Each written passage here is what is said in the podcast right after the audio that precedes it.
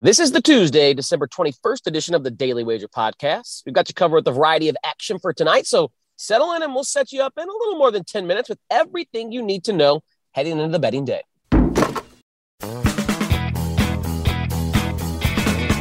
Welcome to the Daily Wager podcast presented by DraftKings, America's top rated daily fantasy app. Tyler Fulghum and Erin Dolan with you, fresh off of a duo of football games on Monday night. We get a treat, two more Tuesday night football games. They'll be taking place simultaneous, simultaneously, pardon me, on opposite coasts. In Philadelphia, you have the Washington football team visiting the Eagles, laying six and a half. And in LA, you have the Seahawks visiting the Rams, the Rams favored by seven. Let's start in your neck of the woods there, Erin. The Eagles, again, laying six and a half. A low total of 41 and a half with the Washington football team coming into town. Before we get to props, first, any uh, game script you'd like to develop for side and total? Yes. So I'm looking at the total for this game, and all morning I've been trying so hard to make the case for an over because I just want to see points in a game like this. But unfortunately, I think we're going to see under 41 and a half for this. I, you know, think that the Eagles can exploit Washington football's defense, which ranks 28th overall, 27th against the pass. I think that's where they're going to have to exploit them. So you might see big games for Devonta Smith, Jalen Reagor, Quez Watkins, but just in general, I can see the Eagles put up points like 24, 27. I just don't know what's going to happen with this Washington football team. So for that reason, I'm definitely going to go under and also some trends that support that. The under is seven and one in the Washington football team's last eight games overall and eight games as an underdog. The under is also 13 and three the Eagles last 16 home games versus the team, the losing record. So I, although I'm trying to find a way to make this an over game, I just keep screaming under. In the last four under games that I've taken, I've gone over. So maybe things will change when I choose this under, but that's how I'm playing this game. Yeah, I, am with you actually. Uh, it was 42, 42 and a half. It's down to 41 and a half. And I, I'm either an under or a pass. I do think there are paths to the over, but that's kind of like the the upper 5%, upper 3% performance for especially the Washington football team, like you were pointing out. When you look at the Eagles, they want to run the football. They do it as much or more than any team in the NFL. And that, of course, suppresses play volume, that speeds up the clock. And those are both bad things as far as maximizing your probability of scoring points. Um, they, there is a few weapons on the Washington football team offense. Antonio Gibson, Terry McLaurin, if he is playing, but McLaurin's coming off a concussion. Um, the Washington football team, I imagine, is going to concern, or the Philadelphia defense, pardon me, I imagine is going to concern themselves way more with Gibson than any other weapon on that Washington football team offense. Taylor Heinicke's kind of regressed a little bit, and he seems to be banged up. So, like you, I'm just not sure how many points the Washington offense will contribute to this game. The way I kind of see it playing out, the, the number's a little too big, the spread, but I, I just think 20 to 24 points is really all that will be required to win this game. So if you get a 24 17 type of game, or you know, a, a 23 16 type of game, that's going to be uh, one that I think is most probable in terms of final score, and that would fit the bill for an under there at 41 and a half. Now to the West Coast, Rams and Seahawks. Oh, I, I, tell you what. Before we get to the that game, let's get to the prop market because there is a, at least a prop I want to play in this game. I'll let you kick it off, Erin, before I get ahead of myself. In that Washington Philadelphia game, are there any props that you think stand out as uh, strong plays? Yes, I'm looking at Devonta Smith over 47 and a half receiving yards. Now, heading into week 15, the Eagles ranked number one overall in rushing yards per game. So, a lot of people are going to be looking at the running backs, but the Washington football defense ranks fifth in opponents' rushing yards per game, and they're getting some pieces back on defense, given that this game was pushed back. So, I think that Jalen Hurts is going to have to put it in the hands of the wide receivers to really get it done. Plus, the Washington football defense ranks 27th against the pass. Now, with Smith, he's averaging 50 receiving yards per game, and he's failed to come close to 47 and a half in the last two games, but he has hit over this number in seven of 13 games he's played in. I just think this is an area that they could potentially exploit and win this game by getting it again in the hands of the Eagles wide receivers. You could also take a look at Quez Watkins, his receiving yards props at 26 and a half. He's hit this in eight games uh, eight of the 13 games that he's played in. And um, he also had 60 receiving yards against the Jets so those two I would definitely take a look at. Yeah, I'm on a, a Philadelphia player prop as well. That's Jalen Hurts over 44 and a half rushing yards. I believe he's cleared this in every game this season but one. You're usually going to see a floor of nine to 10 carries from uh, Jalen Hurts, which you know can be any combination of design runs and then plays he just creates uh, when he drops back and doesn't see something he likes uh, from the coverage. But uh, by and large, you know Jalen is going to run the football 10, 11, 12 times, and 44 and a half has been a threshold that he's cleared pretty easily. You mentioned how some of those uh, defensive linemen are back for the Washington football team. Jonathan Allen off the COVID list, Matt or Montez Sweat back as well. So uh, those are guys who can put pressure on the uh, quarterbacks, force Hurts out of the pocket and make him use his legs to create. Uh, they could also make the running game far less efficient for the likes of Miles Sanders, Boston Scott, Jordan Howard, Kenneth Gainwell, every single running back that's available for Philadelphia and that dreaded running back by committee. But uh, just think that line's a little bit too low on the player prop for Hurts rushing yards, considering he's cleared that threshold in all but one game so far this season. All right, I was getting ahead of myself, but uh, let's go to the West Coast now. My Rams taking on the Seahawks, coming off that big win against Arizona. This game pushed from Sunday to Tuesday as well. Rams lane seven total. That's um, it's moving up pretty uh, dramatically. 45 and a half yesterday. It's now 47 today. I wouldn't be surprised to see that keep moving. Again, we'll get to props in a second, but side or total that tickles your fancy, Erin. So I'm actually going to go with the Rams first half spread minus three and a half because I just want to get in, get out on this game because there's a part of me that thinks the Seahawks could potentially be able to cover, but the Rams are better against the spread in the first half, seven and six compared to the Seahawks, five and seven first half against the spread record. I'm not really buying the Seahawks have turned a corner just because they've won two straight games. Plus, Rams are a much better team all around. They're getting key players back like Jalen Ramsey, Darrell Henderson, Odell Beckham Jr. I'm still concerned, obviously, that they haven't really been practicing. They've been in virtual meetings all week, so that could absolutely impact chemistry. So I just want to get in, get out on this game, spread for the Rams minus three and a half.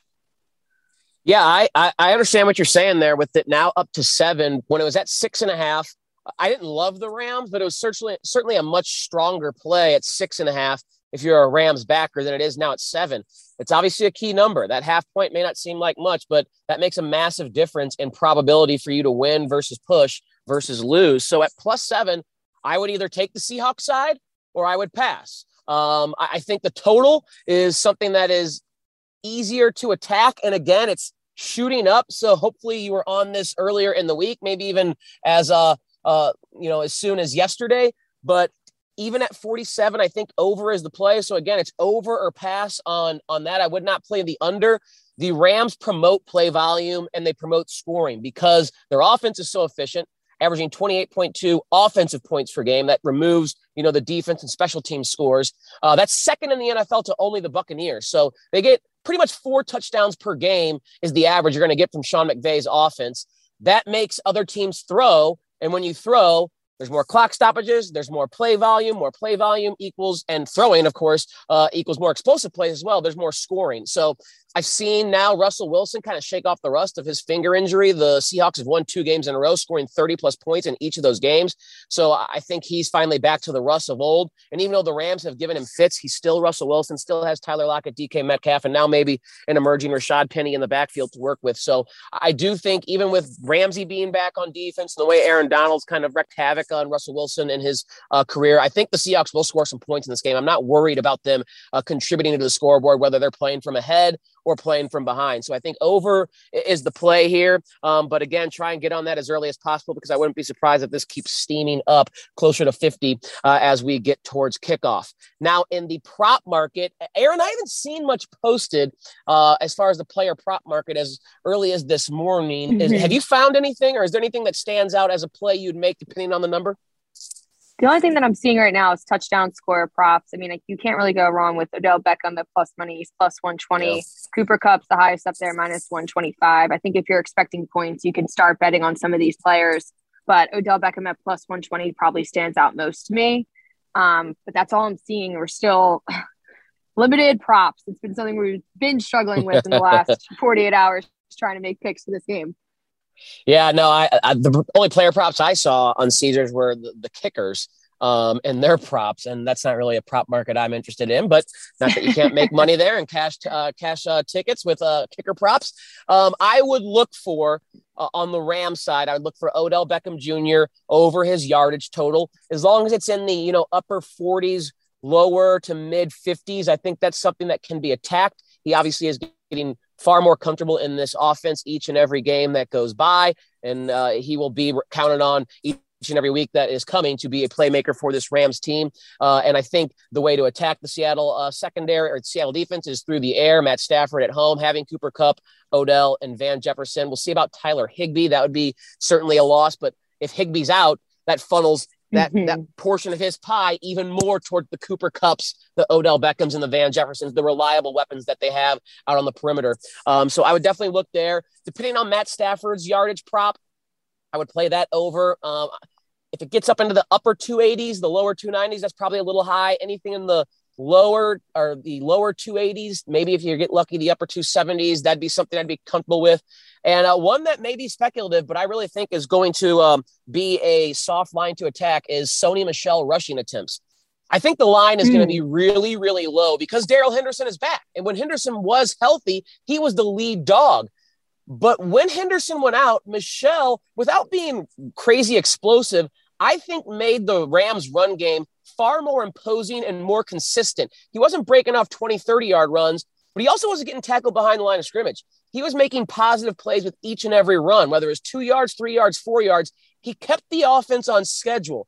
And as a Rams fan, I hope Sean McVay noticed that. I think he did. I think the team noticed the way that Michel set them up for more second and medium, second and short, third and short opportunities, which of course are easier to convert for your quarterback. So if Michel's line indicates that the books think he's the backup again to Darrell Henderson, I think he's going to lead the Rams in rushing attempts. I think Darrell Henderson is going to now come back and be the change of pace running back, not the starter. So anything in that 11, 12, maybe 13 and a half is about as high as I'll go. If it's in that range, I would play Michel over. If it gets to 14, 15, I think that's a little bit too high, but I do think you're looking at a 14, 15 carry game um, at minimum for Michel, Uh, unless the Rams get behind really big, really early. I think that's pretty much the only way the Rams stop running the football with the success they've had during this two game resurgence, having Michel be the lead back and feeding him 20 plus carries in each of those games. So something to look out for as those uh, markets start to get posted. But as of uh, early Tuesday morning, they weren't available. All right, that's two Tuesday night football games to wrap up Week 15. Uh, NBA slate is uh, kind of kind of sparse. I think we got four or five games. You have five games on the docket. Anything that uh, you want to touch on in the association, Erin? Yeah, I'm looking at the Trailblazers versus Pelicans game only because these teams are not dealing with COVID. So I'm going Brandon Ingram over 24 and a half points. He's hit this number in three of the last four games, averaging 25 points in the last five games. And the Trailblazers defense ranks 25th in points allowed, 26th in field goal percentage, 30th in three point percentage. I think Brandon Ingram will be able to hit over this also because the Portland Trailblazers might be without Damian Lillard. He's now in question. The Trailblazers are also 2 and 11 straight up on the road this yeah. season. They're on the road. I know they're going to be on the road in this game. They are coming off a win on the road against the Grizzlies, which was great. Dame was awesome in that game. Again, he might be out, but Portland also allows 49% shooting from the field on the road. So just in this game, I wanted to take a player prop for the Pelicans and go with Brandon Ingram over 24 and a half. Yeah, I like that handicapping there. The, the Trailblazers have been a team I've loved to attack on the road. I will say, though, if Dame plays, this is a contingent play if Dame mm-hmm. plays, I actually kind of like the Trailblazers plus the one and a half or on the money line plus 105. Mm-hmm. But I think they can win this game if Dame is there. If he's not, then that, that changes the calculus tremendously. I, I wonder if yep. the Trailblazers have found something here recently. They're coming off two really good wins. They beat Charlotte at home pretty handily. Then they went on the road to a Memphis team that had won, I think, 10 of 11 or 10 of 12 games, and they beat them uh, as an outright dog. I think they were nine point dogs in that game and beat them. And Dame looked like he, the Dame of old. I think he's starting to get used to playing without CJ McCollum. Obviously, that McCollum is a piece you want for the Blazers, but I think Dame is finally starting to take over and say, listen, I, I got to carry this team on my back. So if he's able to play, I trust Dame more than anyone else on that Pelicans team. I, they're just not that good. They only have 10 wins this season. So I, I don't like anytime mm-hmm. I see them mm-hmm. as a favorite in a game, I want to attack that uh, the underdog. But this is of course contingent on Dame playing. If you find out that he's out, um, you know, do not bet this game. I would just wait, wait, wait, and see what happens with Dame, and then uh, once you get that news, make the play. Also, should mention the Suns and the Lakers. Um, Lakers are seven point dogs at home against the Phoenix Suns, maybe trickling down to six and a half. Obviously, there's no Anthony Davis, and the Lakers have struggled. They just got beat by Chicago at the United Center, and that Chicago team wasn't exactly um, full health. Uh, we know the Suns are just about to welcome back Devin Booker. He just came back. So I kind of like the Sun side here. I would either play the Suns or pass. Mm-hmm. The total's the highest on the board of 223 and a half. Um, I would probably stay away from that. I think it's a little high considering the how good the Phoenix Suns defense is, but the Lakers do like to play fast, so that can boost possessions and boost um, scoring probability. But I would play the under or pass on the 223 and a half. I do kind of like mm-hmm. the Sun side, especially if people are going to start betting on the Lakers, thinking that number's too high. Lakers just aren't that good right now, plain and simple. Yeah. There's no other way to slice it. So uh, there's a look at the NBA. There is a couple of bowl games. Uh, I will just mention. Um, no, no real strong plays here, but we do have two football games this afternoon in the collegiate ranks. Um, UTSA um, is one of the uh, uh, participants against San Diego State in the Frisco Bowl, which I think is actually be a good game. San Diego State ranked inside the top 25. UTSA was the best team against the spread all year long, and they're a three point underdog here. So just consider that. They were amazing against the spread this season, and they're catching points against San Diego State, a really good football program. And then in the Potato Bowl, you got Kent State against Wyoming. Wyoming, a three and a half point favorite against Kent State. So I know in my Bowl Mania picks, I think I have Kent State there. Uh, and they may be my dog of the day. They may be my dog of the day on an early edition of Daily Wager, by the way, 2 p.m. Eastern, 11 p.m., 11 a.m., I should say, uh, Pacific time. So that's just a mere 90 minutes away as of this recording. So make sure you're locked into ESPN2 uh, early today for uh, Erin, myself, and Joe Fortenbaugh on Daily Wager. That'll do it for our podcast today. A little more than 10 minutes of the bets you need as promised from the NFL, from the NBA, and a little college football mixed in there as well. Please do us a favor. Don't forget to rate, review, and follow if you're enjoying the program. It helps us out tremendously. And we'll talk to you tomorrow on the Daily Wager podcast.